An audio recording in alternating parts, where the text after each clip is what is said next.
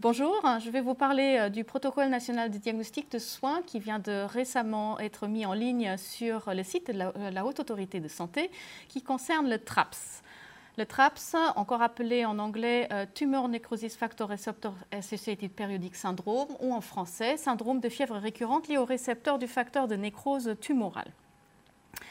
Alors, il faut savoir qu'il s'agit d'une maladie extrêmement rare et que finalement les signes cliniques sont très peu spécifiques.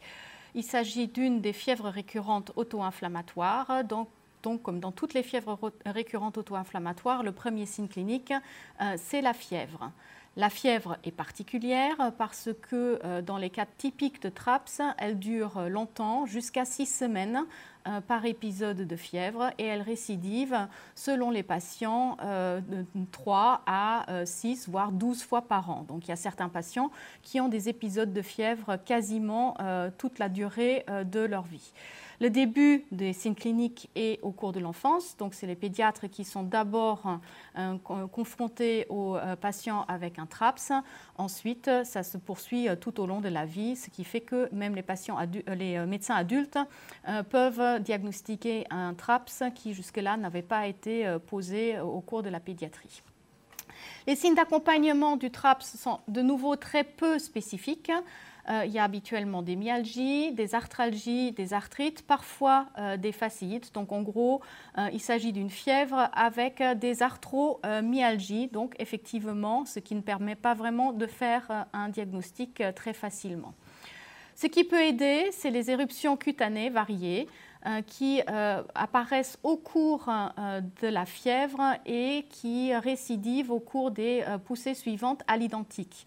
Alors chaque patient peut avoir son éruption cutanée. Ce qui va être spécifique, c'est que d'une poussée à l'autre, il s'agit de la même poussée d'éruption cutanée. Et enfin, il existe des signes plus rares, mais qui peuvent vraiment aider. C'est l'œdème périorbitaire et la conjonctivite pendant les épisodes de fièvre et des douleurs abdominales non spécifiques. Donc, lorsqu'on regarde les signes cliniques du TRAPS, on se rend compte qu'il s'agit d'une fièvre récurrente auto-inflammatoire très standard associée à des signes cliniques non spécifiques. Et peut-être la seule spécificité qu'on peut avoir, c'est la durée des poussées qui peut aller jusqu'à 6 semaines, mais qui chez certains patients peut aussi être que de 3 à 7 jours. Donc pour faire un diagnostic, c'est extrêmement compliqué. Parce que c'est une maladie hétérogène, il n'y a pas de critères cliniques et la maladie, comme je vous l'ai dit, est extrêmement rare. Elle touche probablement moins de une personne sur 1 million. Donc la probabilité que vous allez rencontrer un patient avec un TRAPS dans votre carrière est plutôt faible. N'empêche que faire un diagnostic est extrêmement important parce qu'il existe des traitements. On va y arriver. Donc le début le plus souvent au cours de l'enfance et en fait on va évoquer le diagnostic lorsque on a des antécédents familiaux. En effet, le TRAPS est une maladie génétique autosomique dominante, c'est-à-dire que l'interrogatoire retrouve des signes cliniques chez un ascendant direct. Alors il peut s'agir de formes moins sévères que le patient que vous avez, mais l'interrogatoire permet de retrouver cet antécédent familial. Donc normalement, on est censé ne pas évoquer le diagnostic si on n'a pas ces antécédents familiaux qui sont obligatoires pour poser le diagnostic. Et une fois qu'on a évoqué le diagnostic, on va devoir faire une génétique.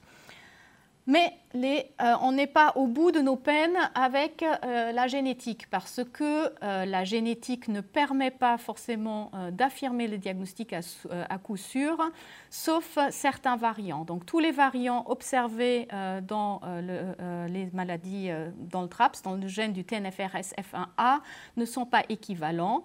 Il y a essentiellement les mutations cystéines où on est sûr qu'elles sont pathogènes. Donc exemple, la mutation C30R qui est une des mutations fréquentes sur la rareté dans le TRAPS. N'empêche que les mutations cystéines, on sait qu'elles modifient fondamentalement la structure protéique. Et donc puisqu'il s'agit d'une mutation dans le récepteur du TNF, ce récepteur n'est pas adressé correctement à la membrane et donc la fonction du récepteur est nulle. Donc les mutations cystéines sont des mutations forcément pathogènes. En revanche, tous les autres variants que nous pouvons observer sur le récepteur du TNFRSF1A sont beaucoup plus discutables, notamment le variant de séquence R92Q qui est assez fréquent, qu'on peut retrouver jusqu'à 2% dans la population générale, qui pourrait être un facteur favorisant de donner des signes cliniques auto-inflammatoires, mais qui ne sont souvent pas suffisants pour pouvoir poser le diagnostic. Donc lorsqu'on trouve un variant qui ne modifie pas la structure protéique, il faudra avoir une discussion collégiale pour savoir si ce variant peut être responsable de la symptomatologie et déboucher donc sur des traitements spécifiques du TRAPS ou s'il s'agit simplement d'une présence d'un variant comme d'autres personnes dans la population générale qui sont tout à fait sains. Donc la génétique n'est pas non plus toujours d'une très grande aide et nécessite très probablement une poursuite de discussion entre spécialistes. Alors la bonne nouvelle, c'est que le TRAPS a, malgré sa rareté, des traitements. En premier, comme toutes les fièvres récurrentes auto-inflammatoires, en dehors de la FMF, on va proposer aux patients des corticoïdes à la demande. Qu'est-ce que j'appelle des corticoïdes à la demande? C'est lorsque le patient a une poussée inflammatoire de sa maladie, il va prendre une corticothérapie au début de l'accès inflammatoire qui va poursuivre pendant quelques jours, le temps que la poussée se calme, et puis il va reprendre une corticothérapie lors du prochain épisode. Donc ça, c'est la recommandation aujourd'hui officielle du traitement du TRAPS. Donc débuter une corticothérapie à 0,5 à 1 mg/kg jour avec un maximum de 60 mg par jour pour les adultes. On débute le premier jour de l'accès inflammatoire et on poursuit pendant 2 à 10 jours. Ça va dépendre de chaque patient, donc on va tester combien de jours chaque patient a besoin de corticoïdes pour être soulagé. Pour la majorité des patients, la corticothérapie à la demande est suffisante pour juguler les accès inflammatoires.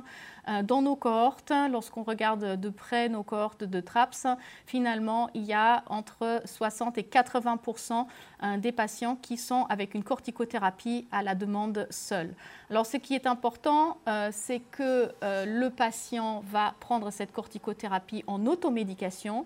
Donc, il va devoir être éduqué pour reconnaître une poussée inflammatoire et il va devoir être éduqué pour savoir quand ce n'est pas une poussée inflammatoire et quand il a besoin de consulter chez son médecin généraliste ou chez son médecin traitant pour un examen clinique lorsque ce n'est pas une poussée inflammatoire. Donc la corticothérapie à la demande doit s'accompagner d'éducation thérapeutique pour que le patient puisse autogérer sa crise. Le traitement alternatif à la corticothérapie va se discuter lorsque le patient soit ne répond pas suffisamment à la corticothérapie ou lorsque les doses de corticoïdes sont trop importantes. En effet, des patients qui font des crises très très fréquentes, il n'est probablement pas raisonnable de leur donner des corticoïdes plus souvent qu'une fois tous les 2 mois. Et à partir du moment où une indication, un traitement alternatif a été posé, en fait récemment on a eu la chance d'avoir l'autorisation de mise sur le marché d'un des anti-IL1 qui permet donc de traiter ces patients qui nécessitent des doses de corticoïdes trop élevées ou qui ne supportent pas les corticoïdes. Néanmoins, avant d'arriver à ces traitements anti-IL1, il faudra se poser la question s'il faudra un traitement anti-IL1 à la demande ou un traitement au long cours. Ça va dépendre de beaucoup avec la discussion qu'on va pouvoir avoir avec le patient. Certains patients préfèrent un traitement au long cours et ne plus avoir d'accès inflammatoire du tout. Ça, c'est l'idéal si on arrive à ce stade-là. Et puis d'autres personnes préfèrent finalement un traitement exclusivement à la demande comme lors de la corticothérapie, comme ils ont fait pendant les premières années de la vie. Alors clairement, le traitement à la demande doit être réservé aux patients qui ont des poussées très très claires, donc un début et une fin claire. Pour les patients qui ont une forme plus chronique, ce qui est le cas malheureusement chez un grand nombre de patients adultes, un traitement au long cours est nécessaire. Alors lorsqu'on va discuter les traitements anti-IL1, nous avons en France deux molécules qui sont à la demande, qui sont accessibles. Il y a l'anakinra, le Kineret, mais qui dans le TRAPS va être pour l'instant prescrit hors autorisation de mise sur le marché. Et puis nous avons le canakinumab ou ILARIS, qui va pouvoir être prescrit au long cours. Je reviendrai sur la prescription de canakinumab. Sachez quand même que le prix de ces molécules n'est pas le même. Le canakinumab, lorsqu'on le prescrit, il faut être au courant qu'une injection coûte 12 000 €. Donc 12 000 €, ça nécessite donc vraiment une balance bénéfice-risque. Est-ce que le patient nécessite ce traitement? Est-ce que vraiment il en a besoin? Donc là, réellement, on est dans les discussions spécialistes et très probablement, il serait bon de maintenir une indication du canakinumab après une RCP, comme une RCP de la filière par exemple. Alors, lorsqu'on décide d'aller à l'anakinra à la demande, le traitement va être de la même manière que la corticothérapie à la demande. Le patient va commencer les injections d'anakinra le premier jour de la crise et il va le poursuivre pendant 5 à 7 jours, le temps que l'accès inflammatoire disparaisse. Pour l'adulte, il s'agit d'une injection par jour pendant 7 jours. Pour l'enfant, il faudra faire en sorte qu'il ne dépasse pas les 2 à 3 mg/kg. Et donc, en fait, il faudra jeter la partie d'anakinra de la seringue pré-préparée dont il n'a pas besoin. Donc ça, c'est des calculs à faire pour le patient. Là, de nouveau, et encore plus indispensable que lors de la corticothérapie, une éducation thérapeutique est vraiment nécessaire. Il faut que le patient sache quand il peut faire l'anakinra à la demande ou si il doit consulter parce que ce n'est pas une poussée de la maladie. En effet, ce serait probablement vraiment pas indiqué de mettre des anti-IL1 lorsque le patient a une infection par ailleurs. Par ailleurs, donc, tous ces médicaments nécessitent une éducation thérapeutique aux auto-injections. Donc, il faut être capable soi-même d'injecter le produit puisque, surtout si on le fait à la demande, il est compliqué d'organiser une infirmière à domicile pour qu'elle vienne faire l'anakinra. Donc, tout ça nécessite quand même donc, une éducation thérapeutique. Lorsqu'on décide de passer au canakinumab au long cours, en fait, il faut savoir qu'il y a une surveillance post-marketing qui a été demandée par l'ANSM ou laboratoire pharmaceutique. Donc, il y a un registre de surveillance qui a été demandé. Donc, aujourd'hui, un patient qui reçoit du canakinumab pour le TRAPS doit être inclus dans ce registre et doit être suivi dans le cadre de ce traitement au long cours. Probablement, ce registre va courir pour 3 à 5 ans.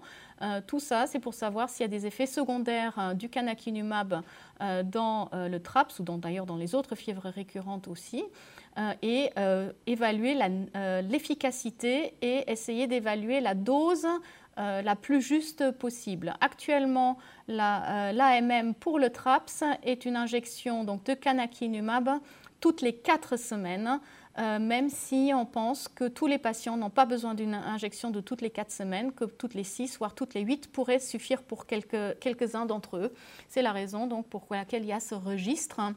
Et lorsque vous mettez un patient sous canakinumab, il va être inclus dans ce registre. On reviendra probablement vers vous avec la décision quel va être ce registre parce que pour l'instant, l'ANSM n'a pas encore choisi le type de registre. Mais sachez qu'il existera. Alors, d'autres traitements de fond sont proposés pour le TRAPS. N'empêche qu'ils sont moins efficaces que ceux que je viens de vous présenter. On peut éventuellement essayer la colchicine, mais la colchicine n'a pas d'efficacité prouvée pour les mutations entraînant des modifications structurelles du récepteur du TNF, ce qui veut dire que toutes les mutations cystéines ne peuvent pas avoir de colchicine. Ça ne sert à rien de donner de la colchicine à un patient qui a une mutation vraiment sévère. N'empêche que ça peut être une proposition pour les patients qui ont un variant mineur, tel que le variant dont je vous ai déjà parlé, R92Q, ou un autre variant mineur qui se retrouve aussi dans la population générale, le P46L. Donc ça, c'est une discussion qu'on peut avoir pour les formes les moins sévères lorsque la corticothérapie, pour essayer de diminuer le nombre de corticoïdes que les patients doivent prendre. Après, intellectuellement, on avait envie de dire que les traitements anti-TNF allaient bien marcher puisque le TRAPS est une mutation dans le récepteur du TNF, mais les études cliniques ont montré une efficacité très décevante, notamment de l'étanercept, ce qui fait qu'aujourd'hui, ce médicament est vraiment situé en deuxième, voire troisième position après échec des anti-IL1 seulement. Il faut en revanche savoir que si on donne des anti-TNF monoclonaux, dans le TRAPS, on peut avoir des réactions paradoxales avec une aggravation clinique du patient lorsqu'il est sous anti-TNF monoclonal. Donc ça, c'est un médicament à ne pas prescrire chez les patients avec un TRAPS. Ensuite, je vous ai déjà parlé pas mal des traitements non pharmacologiques. Dans les maladies rares, comme dans toutes les maladies chroniques, il ne faut pas sous-estimer l'aide que peuvent apporter les traitements non pharmacologiques. Notamment pour les patients avec une maladie auto-inflammatoire, la prise en charge de la fatigue est extrêmement importante. Donc il faut donner aux patients des moyens de gérer leur fatigue, de gérer la douleur qu'ils peuvent avoir au cours des poussées inflammatoires et promouvoir une activité physique et ou sportive très importante parce que cette activité physique ou sportive permet d'améliorer l'état général des patients, donc c'est plus que dans la population générale.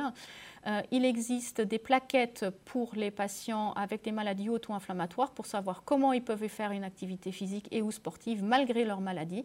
Il suffit de les demander à la filière qui va pouvoir vous les envoyer.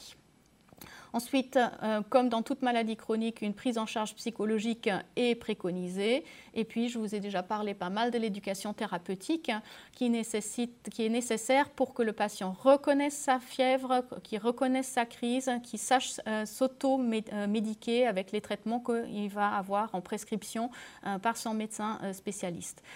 Donc, il est clair que les patients vont devoir devenir experts de leur pathologie. Vu la rareté du syndrome, c'est souvent eux qui connaissent le mieux la maladie, beaucoup mieux que leur médecin de proximité le plus souvent. Donc, en fait, c'est eux les experts et donc, en fait, l'éducation thérapeutique appartient à ce qu'ils deviennent experts, même dans les traitements. La surveillance va être très standardisée et va rejoindre la surveillance de toutes les fièvres récurrentes auto-inflammatoires. On va utiliser le score d'activité des maladies auto-inflammatoires, le score EDAE, qui est un score validé, qui est disponible sous différentes formes, papier, internet, petite application. Donc voilà, ça c'est quelque chose qu'on peut donner aux patients. Donc on peut suivre l'activité de la maladie sur ce score que le patient remplit lui-même lorsqu'il a des signes cliniques et ça permet de savoir si la maladie est active ou non et ça permet d'adapter les traitements par la suite avec quelque chose que le patient fait chez lui à la maison. Il ne faut pas oublier les échelles de qualité de vie. Pour moi, les échelles de qualité de vie appartiennent à une consultation normale de suivi pour un patient avec une maladie auto-inflammatoire. Donc, une échelle de qualité de vie une fois par an permet de vérifier que l'insertion sociale et professionnelle reste bonne et que la qualité de vie du patient reste bonne. Une trop mauvaise qualité de vie, malgré une activité un score d'activité faible peut nécessiter des adaptations de traitement et discuter s'il ne faut pas passer à la vitesse supérieure du traitement si la qualité de vie est très mauvaise. C'est surtout vrai pour les patients où la maladie est très active. En réalité, effectivement, lorsqu'on a très souvent de la fièvre et qu'il y a un absentisme scolaire pour les enfants ou un absentisme au travail important, il est difficile d'avoir une bonne qualité de vie. Et puis, comme dans toutes les maladies auto-inflammatoires, il faut surveiller l'apparition d'une éventuelle amylose secondaire, donc avec les moyens habituels, protéinurie sur échantillon urinaire, au moins une fois par an, voire deux fois par an, et l'absence de syndrome inflammatoire intercritique, au moins à rechercher une fois par an, mais c'est comme dans toutes les maladies auto-inflammatoires. Donc en gros, le TRAPS est une maladie auto-inflammatoire comme les autres. Elle est probablement beaucoup plus rare. La prise en charge va être la même que dans les autres maladies auto-inflammatoires, avec la surveillance notamment et l'éducation thérapeutique. Pour plus de détails, je vous renvoie sur le PNDS qui donc est en ligne sur l'HAS, mais aussi sur le site de la filière. Et puis, bien sûr, les centres de référence restent à disposition pour des questions. Et nous avons donc des RCP dans le sein de la filière et aussi au centre de référence pour les patients éventuels avec un TRAPS pour améliorer leur prise en charge. Voilà, je vous remercie.